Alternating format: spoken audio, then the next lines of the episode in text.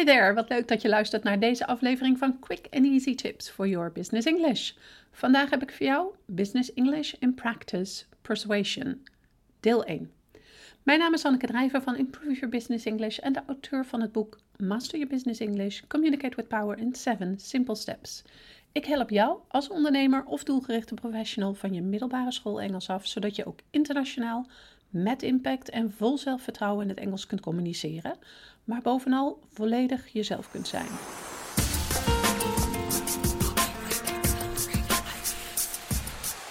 Overtuigen. Het is iets wat je in het gewone leven misschien wel dagelijks doet. Bijvoorbeeld over wat je s'avonds wil eten of welke film er opgezet zal worden. Het kan zelfs zo vaak voorkomen in je dagelijks leven dat je er niet eens meer over nadenkt en het onbewust gebeurt. Maar op je werk is dit misschien wel anders. Heb je ooit een collega moeten overtuigen van jouw standpunt? Of heb je ooit een bepaald idee voor een nieuw project of voorstel moeten overleggen met je collega's of baas? De kans is heel groot dat je op deze vragen volmondig ja antwoordt.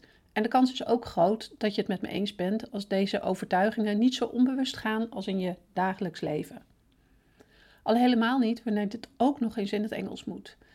Dan heb je opeens twee taken. Naast het daadwerkelijk overtuigen moet je ook nog eens professioneel en geloofwaardig overkomen in het Engels. Anders is het nog maar de vraag of je überhaupt aan het overtuigen toekomt. In deze podcast ga ik je een aantal tips geven hoe je je persuasion skills kunt verbeteren aan de hand van een bekende methode. Deze methode is ontwikkeld door Alan H. Monroe in de jaren 30 van de vorige eeuw.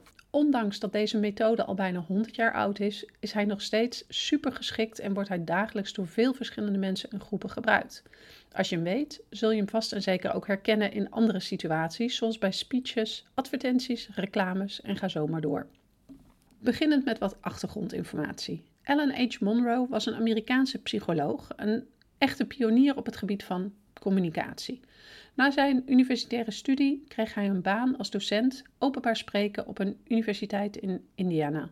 Al gauw bleek dat Monroe buitengewoon goed was in zijn vak. Daarom werd hij gevraagd een cursus op te zetten en zijn cursus Introduction to Public Speaking werd al gauw de grootste communicatiecursus van de hele United States. En tegenwoordig is deze cursus zelfs verplicht op een aantal Amerikaanse universiteiten. Monroe's Motivated Sequence is een techniek voor het ontwikkelen van overtuigende taal. Het voordeel van deze methode is dat het focust op de actie die degene die je moet overtuigen kan ondernemen om een bepaald doel te behalen. Dit verkleint de zogenaamde kloof tussen de persuader en de persuadee, wat ervoor zorgt dat degene die overtuigd moet worden sneller overstag gaat. Wanneer je doelbewust aan de slag gaat met deze methode, zul je snel merken dat het zijn vruchten afwerpt en dat ook jij een stuk beter wordt in overtuigen. De Monroe Sequence heeft vijf onderdelen: aandacht, behoefte, tevredenheid, visualisatie en actie. Vandaag ga ik het hebben over het eerste onderdeel van de Monroe Sequence. In de volgende delen van de podcast ga ik de andere onderdelen tot in detail met je doorlopen. Onderdeel 1: aandacht. Onderdeel 1 gaat helemaal over het feit dat je op een bepaalde manier de aandacht moet krijgen van degene die je graag wilt overtuigen. Met aandacht krijgen bedoel ik niet een simpele Hey Susie, could I get your attention please? Nee, het gaat hier zowel om een interessant begin als om de manier waarop je beslist wat het beste aandachtspunt is voor jouw overtuiging. Maar wat is nu precies een goede manier? Ik ga nu een voorbeeld voorlezen. Ik zal je al meteen vertellen. In dit voorbeeld wordt de aandacht niet op een goede manier gevestigd. Luister maar. Voorbeeld 1. Het voorstel van Piet. I would like to propose better working conditions for Jack and Susie. Their department is understaffed. Therefore, they have to make long hours to get the work done. This is not fair because we, as managers, do leave at 5 pm. I urge you to improve their working conditions. Allereerst begint Piet zijn voorstel allesbehalve interessant. Zijn begin is niet pakkend, waardoor de kans groot is dat degene die hij moet overtuigen minder aandachtig is. Ten tweede bekijkt Piet het vanuit het perspectief van Jack en Susie en minder vanuit het perspectief van de managers. Omdat dit nu juist de groep is die Piet probeert te overtuigen, is het belangrijk om in zijn voorstel het perspectief van de managers ook terug te laten komen.